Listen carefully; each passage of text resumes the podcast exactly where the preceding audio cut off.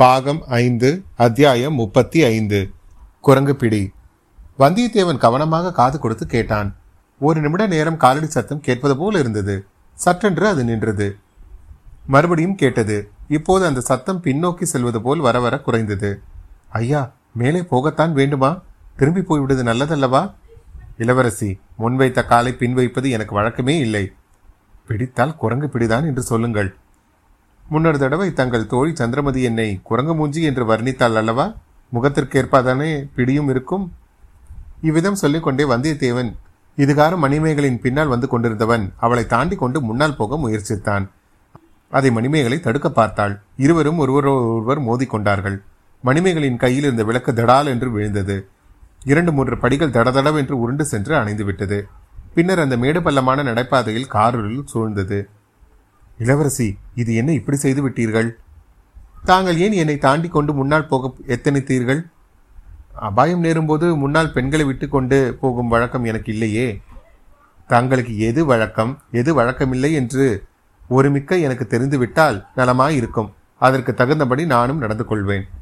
ஆகட்டும் அம்மணி, அவகாசம் கிடைக்கும் போது கண்டிப்பாக சொல்கிறேன். இப்போது அவகாசம் இல்லாமல் என்ன? வாருங்கள், திரும்பி வந்த இடத்துக்கே போகலாம். அங்கே சாவகாசமாக உட்கார்ந்து கொண்டு சொல்லுங்கள். இருட்டில் வருவதற்கு தங்களுக்கு பயமா இருந்தால் திரும்பி செல்லுங்கள். தங்களை போன்ற வீரர் அருகில் இருக்கும்போது எனக்கு என்ன பயம்? பின்ன என்ன பேச்சு? வாருங்கள் போகலாம். வழியில் நிற்பதில் என்ன பயன்? இவ்வாறு சொல்லிக்கொண்டே முன்னால் போக பார்த்த வந்தியத்தேவன் கால் தடுக்கி விழ பார்த்தான். மணிமேகலை அவன் விழுந்து விடாமல் தாங்கி பிடித்து கொண்டாள். ஐயா, இந்த வழியில் மேடு பள்ளங்கள் அதிகம். படிகள் எங்கே, சமபாதை எங்கே என்று இருட்டில் கண்டுபிடிக்க முடியாது.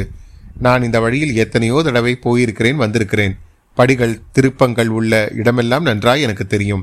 ஆகையால் தாங்கள் எவ்வளவு சூராதி சூரராக இருந்த போதிலும் என் கையை பிடித்து கொண்டு பின்னால் வருவது நல்லது. இல்லாவிட்டால் வேட்டை மண்டபம் போய் சேர முடியாது. வழியில் கால் உடைந்து விழுந்து கிடப்பீர்கள். இளவரசி, தங்கள் கட்டளையின்படியே நடந்து கொள்கிறேன். வந்தனம். இருட்டில் மணிமேகலை வல்லவரையினுடைய ஒரு கரத்தை பற்றி கொண்டாள். வந்தியத்தேவனுடைய கரம் ஜில்லிட்டு இருந்ததை தெரிந்து கொண்டாள். இவர் பகைவர்களுக்கு அஞ்சாதவர், சதிகாரர்களுக்கும் பயப்படாதவர். இந்த பேதை பெண்ணின் கையை பிடிப்பதற்கு இவ்விதம் ஏன் பயப்படுகிறார் என்று அவள் உள்ளம் எண்ணமிட்டது. சிறிது தூரம் இருவரும் மௌனமாக சென்றார்கள். வந்தியத்தேவன் அடிக்கடி தருமாறி விழ பார்த்தான்.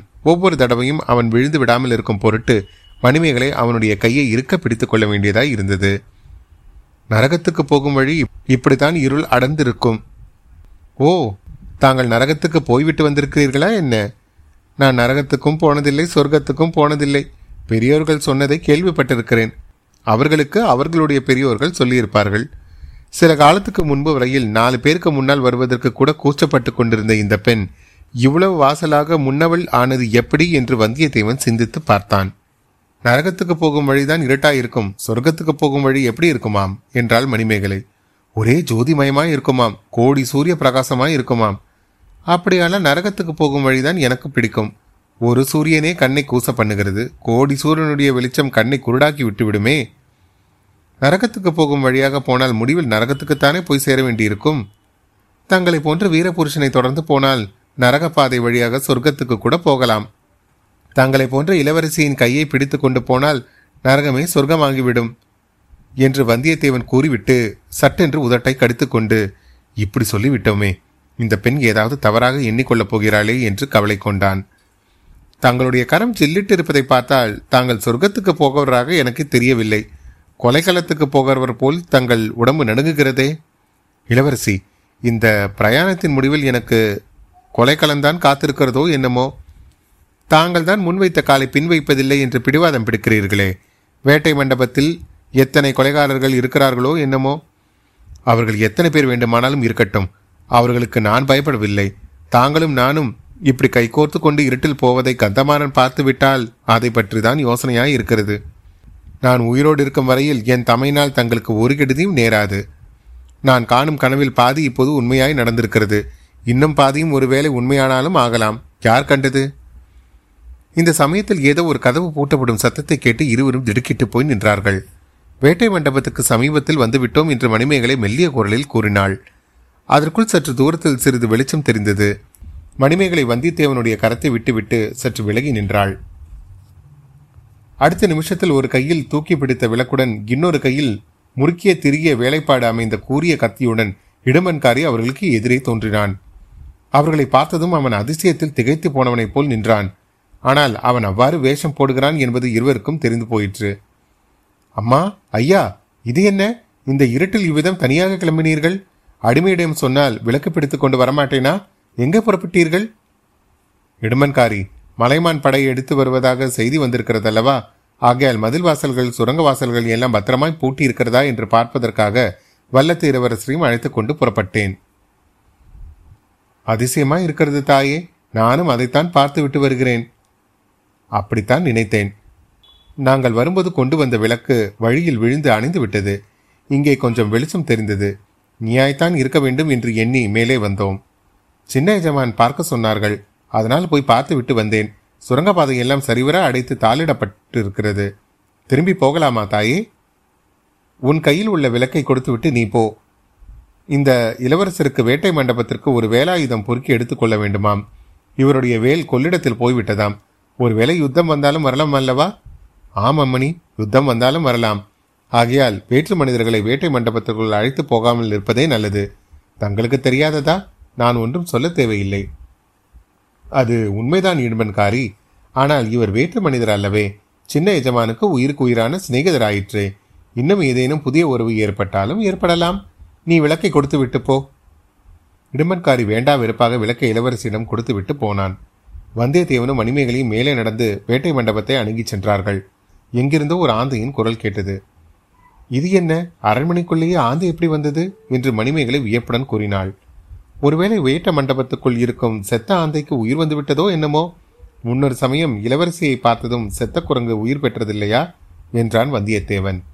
வேட்டை மண்டபத்தின் கதவு வெளி பூட்டப்பட்டிருந்தது. மணிமேகலை தான் கொண்டு வந்திருந்த சாவியை போட்டு பூட்டை திறந்தாள். பிறகு கதவையும் லேசாக திறந்தாள். இருவரும் உள்ளே பிரவேசித்தார்கள்.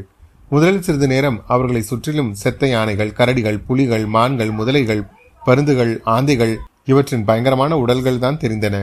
விளக்கை தூக்கி பிடித்து நன்றாக உற்று பார்த்தபோது அந்த பிராணிகளுக்கு பின்னால் பாதி மறைந்திருந்தும் பாதி மறையாமலும் சில மனித உருவங்கள் உட்கார்ந்திருப்பது தெரிந்தது.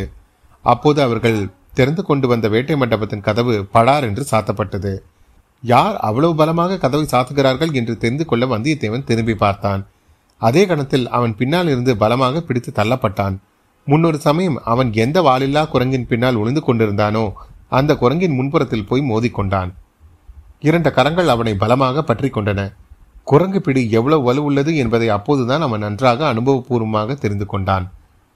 அவனுடைய அறையில் இருந்த கத்தியை எடுக்க செய்த முயற்சி சிறிதும் பலிக்கவில்லை. அப்பால் இப்பால் அவனால் திரும்பவே முடியவில்லை. குரங்கின் கைகள் அல்லது குரங்கின் கைகளோடு சேர்த்து வந்த இரண்டு மனித கைகள் அவனை அவ்வளவு பலமாக பிடித்து கொண்டன. இன்னும் இரண்டு கைகள் அவனுடைய அறையில் இருந்த கத்தியை அவிழ்த்து எடுத்துக்கொண்டன. ஐயோ என்று பயங்கரமாக அலறிக்கொண்டு அவன் அருகில் ஓடி வந்த மணிமேகலையின் மார்பை நோக்கி அந்த கத்தி நீட்டப்பட்டது. சத்தம் போட வேண்டாம். சிறிது நேரம் சும்மா இருந்தால், நாங்கள் சொல்கிறபடி கேட்டால் உங்கள் இருவருடைய உயிருக்கும் அபாயம் இல்லை. சத்தம் போட்டீர்களானால் இருவரும் உயிரிழக்க நேரிடும். முதலில் அந்த அதிக பிரசங்க இளைஞன் இறந்து விழுவான் என்றது ஒரு குரல். அது ரவிதாசனுடைய குரல் என்று வந்தியத்தேவன் தெரிந்து கொண்டான். இளவரசி, சற்று சும்மா இருங்கள். இவர்கள் எதற்காக வந்திருக்கிறார்கள், என்னதான் சொல்லுகிறார்கள் என்று கேட்டு தெரிந்து கொள்வோம் என்று சொன்னான் வந்தியத்தேவன். அத்தியாயம் 35 நிறைவுற்றது. அத்தியாயம் 36 பாண்டிமாதேவி. வந்தியத்தேவனை வாலில்லா குரங்கோடு சேர்த்து கட்டியவர்கள் அவனுக்கு அருகில் சுவரில் மாட்டியிருந்த கலைமானின் கொம்புகளோடு மணிமேகலையை சேர்த்து கட்டினார்கள். மந்திரவாதி, நான் தானே உங்கள் எதிரி. எதற்காக கடம்பூர் இளவரசியை கட்டுகிறீர்கள்? விட்டுவிடுங்கள் என்றான் வந்தியத்தேவன். ரவிதாசன் அவனை பார்த்து, பொறு தம்பி பொறு. பல தடவை நீ எங்கள் காரியத்தில் குறுக்கிட்டிருக்கிறாய். ஒவ்வொரு தடவையும் உன்னை நாங்கள் உயிரோடு விட்டு வந்தோம். ஆனாலும் நீ எங்களை பின்தொடர்ந்து வருவதை நிறுத்தவே மாட்டேன் என்கிறாயே. வந்தியத்தேவன் சிரித்தான். என்னப்பா சிரிக்கிறாய்? வாலில்லா குரங்கின் ஆலிங்கனம் அவ்வளோ குதூகலமாய் இருக்கிறதா? இல்லை, நீ சொன்னதை எண்ணி பார்த்து சிரித்தேன். நான் சொன்னவற்றில் எதை குறித்து இப்படி சிரிக்கிறாய்? உங்களை நான் தொடர்ந்து வருவதாக சொன்னாயே, நீங்கள் என்னை விடாமல் தொடர்ந்து வருவதாகவும் சொல்லலாம் அல்லவா? என் காரியத்தில் நீங்கள் குறுக்கிடுவதாகவும் சொல்லலாம் அல்லவா? இப்போது பார், நான் கடம்பூர் ராஜகுமாரியை அழைத்து கொண்டு ஒரு முக்கியமான காரிய நிமித்தமாக புறப்பட்டேன். நீ குறுக்கிட்டு என்னை இந்த குரங்கோடு சேர்த்து கட்டி போட்டிருக்கிறாய். ஓஹோ, அப்படியா சமாச்சாரம்? உன் காரியத்தில் நாங்கள் குறுக்கிடுவதாகவே வைத்துக்கொள். ஆனால் அவ்விதம் நேர்வது இதுதான் கடைசி முறை. இன்று நீ உயிரோடு பிழைத்து விட்டால் பிறகு எங்களை காணவே மாட்டாய். அப்படியானால் நான் உயிரோடு இருக்க பிரயத்தனப்பட வேண்டியதுதான். மந்திரவாதி, நான் உயிரோடு தப்புவதற்கு நீயே ஒரு தந்திரம் சொல்லிக் கொடு. பேஷாக சொல்லித் தருகிறேன். இந்த மண்டபத்திலும் இதற்கு அடுத்த அறையிலும் என்ன நடந்தாலும் நீ அதை பார்த்து கொண்டு சும்மா இரு. பதற்றமாக ஒன்றும் செய்யாதே. உன் உயிருக்கு எந்த ஆபத்தும் நேராது. ஏன் என் பேரில் உங்களுக்கு அவ்வளவு அபிமானம்? ஏன் என்னை கொல்லாமல் விடுகிறீர்கள்? அப்படி கேள்.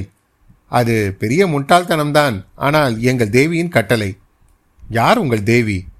இன்னுமா உனக்கு தெரியவில்லை? பாண்டிமா தேவிதான்.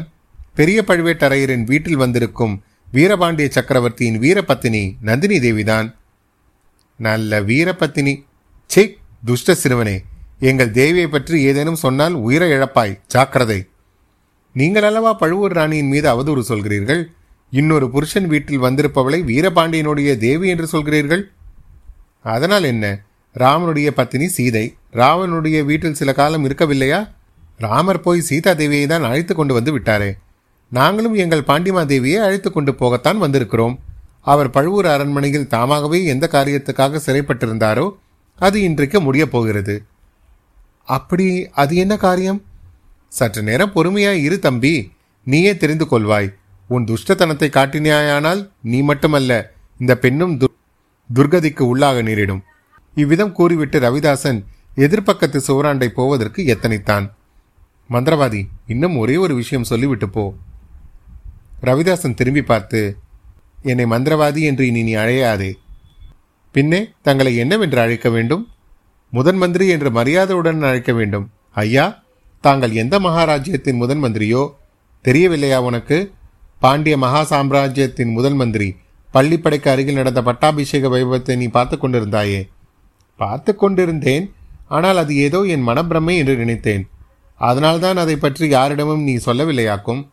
இரண்டொருவரிடம் சொன்னேன், அவர்கள் என்னை பைத்தியக்காரன் என்றார்கள். நான் ஏதோ துர்சோபனம் கண்டிருக்க வேண்டும் என்றும் சொன்னார்கள். ஆஹா, அவர்கள் அப்படியே நினைத்து கொண்டிருக்கட்டும். நீ வெளியில் சொன்னால் யாரும் நம்ப மாட்டார்கள் என்று நம்பித்தான் உன்னை நாங்களும் உயிரோடு விட்டோம். மந்திரவாதி, நீங்கள் என்னை உயிரோடு விட்டு இது மட்டும்தான் காரணமா என்ன? வேறு என்ன? உங்கள் ராணி எனக்காக சிபாரிசு செய்யவில்லையா? அதனால் என்ன? இப்போதும் அவருடைய சிபாரிசு எனக்கு கிடைக்கும் வரையில் நீ பொறுத்திரு. மந்திரவாதி, உங்கள் ராணி என்னை அவசரமாக அழைத்து வரும்படி இந்த கடம்பூர் இளவரசியை அனுப்பி வைத்தார். அதனால்தான் நாங்கள் இருவரும் ஒன்றாக வந்தோம்.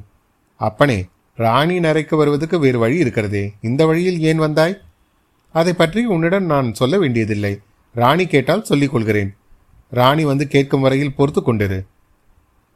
மந்திரவாதி, என்னையும் சம்பவராயர் குமாரியையும் உடனே கட்டவிழ்த்து விடச் சொல். இல்லாவிட்டால் என்ன செய்வாய் அப்பனே? இந்த மண்டபம் அதிரும்படியாக கூச்சல் போடுவேன். நீ அப்படி கூச்சல் போட்ட உடனேயே உன்மேல் 3 வேல்கள் ஒரே சமயத்தில் பாயும். ஜாக்கிரதை. வந்தியத்தேவன் ஒரு முறை சுற்றுமுற்றும் கூர்ந்து பார்த்தான். ஆம், 3 சதிகாரர்கள் கையில் வேலுடன் தயாராக காத்திருந்தார்கள். தம்பி, நீ ரொம்ப கெட்டிக்கார பிள்ளை.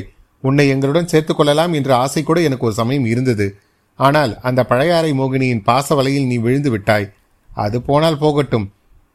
இப்போதாவது புத்திசாலித்தனமாய் பிழைத்துக்கொள்.